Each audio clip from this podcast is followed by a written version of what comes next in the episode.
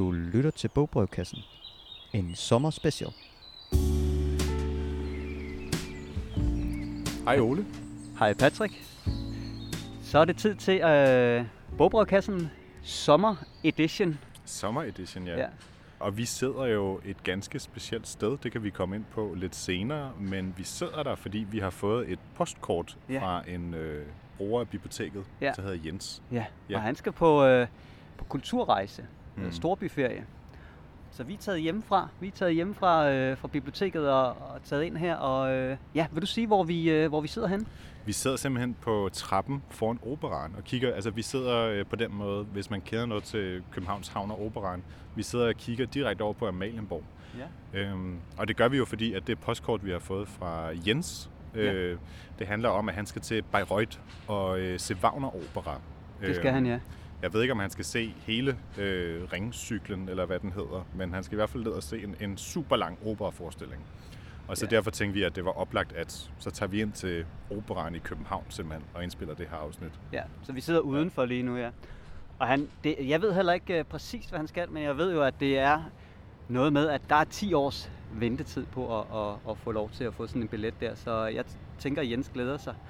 Og det vi skal, det er jo... Øh, vi skal finde noget godt litteratur, som, øh, som øh, Jens skal have, skal have med i kufferten derned, som han kan hygge sig med, når han ikke lige er inde og, og høre opera og se opera. Og vi har jo tolket det som om, at Jens han skal på kulturrejse. Øh, og derfor så havde vi tænkt, at vi gerne ville snakke om lidt super kort her i starten, før vi kommer til hver vores anbefaling, hvad en kulturrejse egentlig er. Mm. Øhm, og nu hvor jeg er i gang med at snakke, så kan jeg jo lægge ud. Og jeg synes egentlig, at det her med sådan at sidde ved Københavns Havn, vi sidder ved operaen, man kan kigge over på øh, Amalienborg. Du ved, hvis man ikke er øh, dansker, så tænker man bare, at der er et øh, super flot palads. Ja. Marmorkirken er også i nærheden. Du kan se over på skuespilshuset, øh, og du kan se nogle madmarkeder, der står derovre. Det er faktisk meget ligesom at være på storbyferie og sidde her, synes jeg. Det er det. Noget, noget kultur. Når jeg tager på storbyferie, så går jeg meget på museum, selvom jeg synes, det er mega kedeligt. Jeg ved ikke, hvorfor jeg bliver ved med at gøre det. Og, og opleve noget kultur, og så også det der med sådan at spise noget lækker mad. Ja. Det er egentlig bare det. Ja. ja. Det er det storbyferie er for mig. Ja. Altså, er det noget med, Patrick, at øh, i år skal du delvis på en slags kulturrejse også? Øh, der er Ja. i hvert fald noget af din øh, sommerferie, der skal gå med det. Jeg skal jo på en helt vild dejlig rejse, hvor jeg først skal til Milano, og så Mhm. skal jeg til Verona, og så skal jeg til Innsbruck, og så skal jeg til Leipzig, øh, hvor Josef Poulsen spiller. Det Ja. fik jeg at vide af en tjener sidst. Det var jeg ikke selv klar over, men tjeneren kendte Josef Poulsen. Ja. Øhm, så ja, jeg skal super meget rundt i Europa, og det er også noget, jeg virkelig elsker at lave. Jeg elsker det der med sådan at tage til forskellige landes store byer og opleve dem, selvom jeg så keder mig helt vildt meget på museerne. Ja. Men øh, ja, det skal jeg. Ja. Jeg vil sige, i år, der er det... For mig, der står den på, på badeferie i år, men altså, når vi har været afsted øh, med, med familien, så har det, det tit været sådan, at vi har været alt for ambitiøse de første par dage, og så har det været, at, at vi så finder ud af, at den, det gode for os, det er planlægge én ting om dagen, og så ellers bare sådan være åbne over for, hvad, hvad sker der ellers? Så, så det, er, det har været vores sådan, strategi de sidste par gange, vi har været afsted. Det er helt klart også, det er min erfaring, at det er den gode måde at gøre det på. Ja. Det der med, at hvis du for eksempel skal til Wien, og øh, så tænker du, jamen jeg skal se den og den og den kirke, og jeg skal på øh, kunsthistorisk museum og naturhistorisk museum, og jeg skal se bum og bum og bum, så kører du bare død i det til sidst. Ja, Man skal også øh, man skal huske på, at man ikke er i skole, når man er på ferie. præcis. Men altså, apropos øh, vin, øh, så tænker jeg lige, at jeg kan, jeg kan fange den, fordi øh, den bog, jeg har taget med, som øh, jeg synes, Jens øh, skal tage med til på sin øh, tur, øh, den foregår faktisk i Wien. Så skulle vi ikke øh, gøre det? Jo. Ja. Ja, fordi jeg har nemlig taget øh, en bog med her, som hedder Herr Mozart vågner op af Eva Baronski. Jeg kan sige, grund til, at jeg har taget den med, det er, at øh, omdrejningspunktet øh, for den er sådan, det er sådan klassisk musik. Det er Mozart, der er hovedpersonen. Og så øh, er det det med at, at opleve og gå på opdagelse i en storby. For, og vi skal, øh, vi skal på tidsrejse i denne her historie. Den åbner med, at Mozart ligger på sit dødsleje. Så sker der noget, og øh, pludselig vågner han op i vores tid, over 200 år senere, i samme by, samme sted i Wien. så skal vi sammen med Mozart så finde ud af, hvad er det, hvorfor er han egentlig vågnet op, øh, og hvad er det, han skal, og øh, hvor er det, han er henne. Er det for eksempel fordi, at han øh, skal færdiggøre sit, øh, sit requiem? Øh, det tror han selv, og han rager sådan rundt i byen, og skal selvfølgelig, han kan ikke sådan rigtig finde, finde ud af det, så, så sammen med, med ham, så skal vi rundt i, i Vins gader. Og den er sådan meget, øh, på en eller anden måde meget lejende og øh, humoristisk og let, den her bog. Og det tænker jeg måske kan være en dejlig kontrast til, hvis man har været til øh, operafestival øh, med Wagner, at man har brug for lige at, at, at koble lidt af. Jeg forestiller mig, at Mozart er sådan, jo sådan en øh, meget lejende person også, og det der med, den handler rigtig meget om musik. Der er musik i byen, øh, der er musik inde i Mozart, og han ser musik og hører musik hele tiden.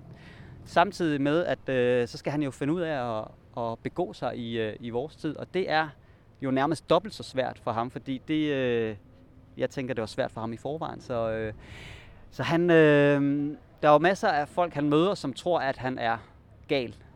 Men der er også nogle folk, han møder, som øh, gerne vil hjælpe ham. Så, øh, så vi møder hans øh, en polsk violinist, som hedder Piotr, som gerne vil hjælpe ham. Fordi han kan godt mærke, at der er noget her med, med Mozart, der, der er et eller andet.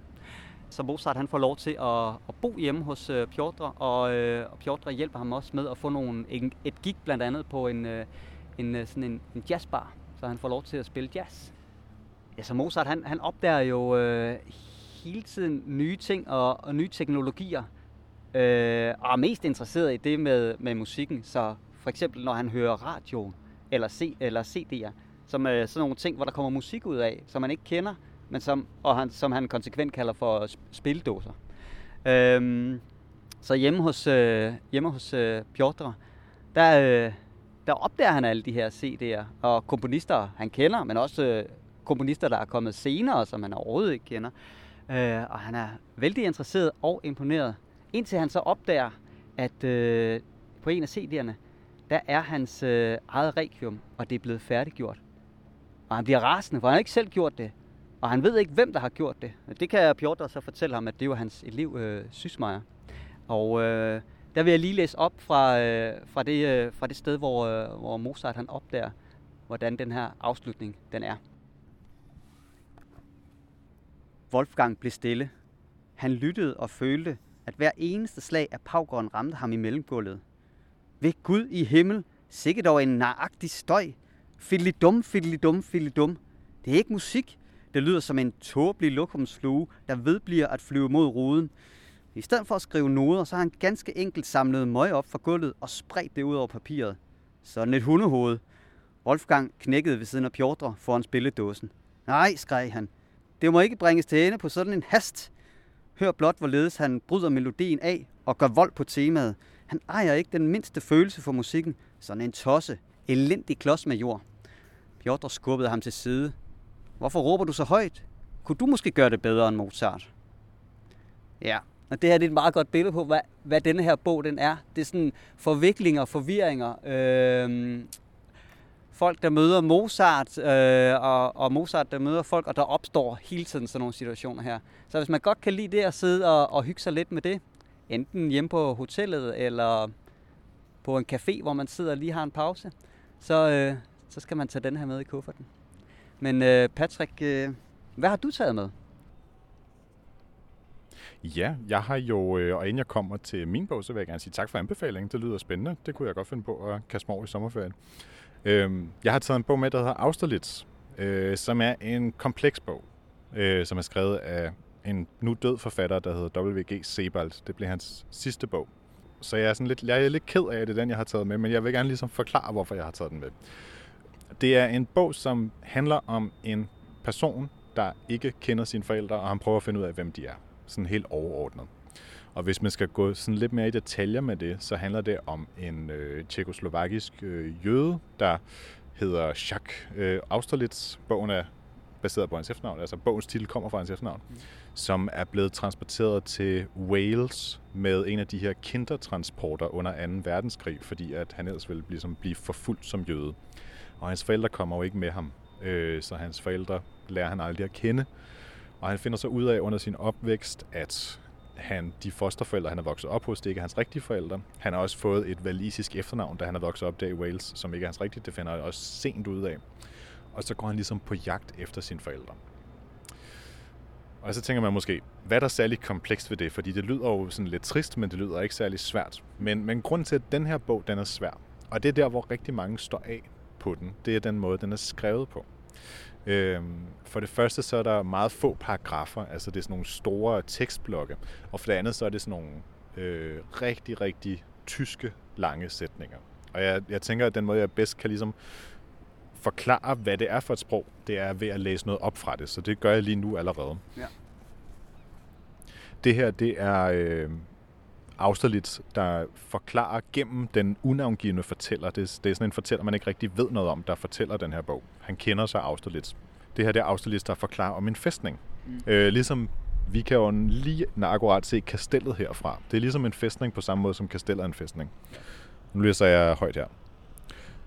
Studerede man fæstningsbyggeriets udvikling fra Floriani, da Capri og San Michel via Rosenstein, Burgsdorf, Kohorn og Klingel til Montalembert og Vauban, så var det forbløffende, sagde Austerlitz, med hvilken stedighed generationer af militærbygmester trods deres utvivlsomt fremragende begævelse havde holdt fast ved den i bund og grund, som man let kunne se i dag, forkerte tanke, at man ved at udarbejde en ideel linjeføring med stumpe bastioner og vidt fremspringende ravelinjer, der gjorde det umuligt at bestryge hele opmarchområdet om foran murene med fæstningens kanoner, kunne sikre en by så godt, som noget overhovedet kunne sikres her i verden.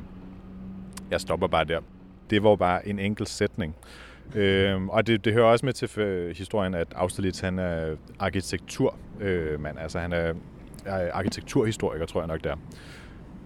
Og det er det her, der gør, at bogen er så svær at læse. Det er, at det ikke kun handler meget om arkitektur, det handler om sindssygt mange emnefelter. Det handler om musik, og det handler om litteratur, og det handler om krige. Øh, krig er selvfølgelig en meget stor del af det, fordi han har mistet sine forældre i 2. verdenskrig. Øh, det handler også om naturvidenskab, og det handler om malerier. Det handler om alt muligt forskelligt. Og det var derfor, jeg kom til at tænke på den her bog, da vi sagde, at vi skulle snakke om kulturrejser. Fordi den her bog er for mig en kulturrejse. Og ikke nok med, at den ligesom er en kulturrejse ned i de her forskellige felter, som er vildt interessante, men som også ligesom bliver sådan, som du også kunne fornemme på det, jeg læste højt. Der var en masse stednavne og en masse termer, man ikke nødvendigvis kender. Det er også sådan ret uigennemtrængeligt. Så er det også ligesom historien om Europa ud over det. Og jeg fatter ikke en skid, når jeg læser den her bog. Den er sindssygt svær, og jeg forstår den ikke. Og som jeg sagde, det er også sådan, jeg har det, når jeg er på kulturrejse. Du ved, så går man ind på et eller andet kunsthistorisk museum, hvor så ligger der sådan en lille sten, der er 5.000 år gammel, og helt frem til en 1900-talsmaler, der laver abstrakte former. Og så skal man på en eller anden måde finde hoved og hale i det, når man kommer der og har betalt 15 euro for at komme ind. Og man forstår det jo ikke. Men alligevel så, hvis man er til det, kan det jo være enormt spændende, den der uforståelighed. Eller det der med sådan at lære lidt stykvist og slå op, når man så kommer hjem. Der var lige noget, der fangede mig. Det her, det er virkelig, den her bog er virkelig sådan en slå op, hvis der er noget, der interesserer mig bog. Og så er den også, som jeg sagde, utrolig europæisk. Og det er jo også noget, som jeg tror for alle, der bor i et europæisk land, og som er interesseret i kultur, så er det noget, der fanger dem på et eller andet tidspunkt. Det der med, om man kan lave en eller anden fælles historie for det her sindssyge kontinent, vi bor på, og på en eller anden måde stykke det sammen. Og der er jo så det ekstra perspektiv i det. Øh, som jeg sagde, så handler det meget om krig, 2. verdenskrig, fordi hans forældre er forsvundet der. Og at det ligesom er der, han vender tilbage for at finde ud af, hvor han kommer fra. Der var også en antydning af en anden krig, fordi hans navn er Austerlitz. Der er jo en øh, stor krig, der blev kæmpet ved Austerlitz. Det var Napoleon mod øh, Rusland og øh, Østrig. Øhm, så, og så siger jeg, at der er et perspektiv i det, og det er jo, at øh, nu kan vi jo se, nu står Europa lige pludselig i en krigssituation igen, hvor tingene, vores sådan, verden ændrer sig. Sådan, vores mel nede i butikken bliver dyrere, fordi at Rusland invaderer Ukraine. Øhm, og vores levevis ændrer sig en lille bitte smule. Som jo også er kultur.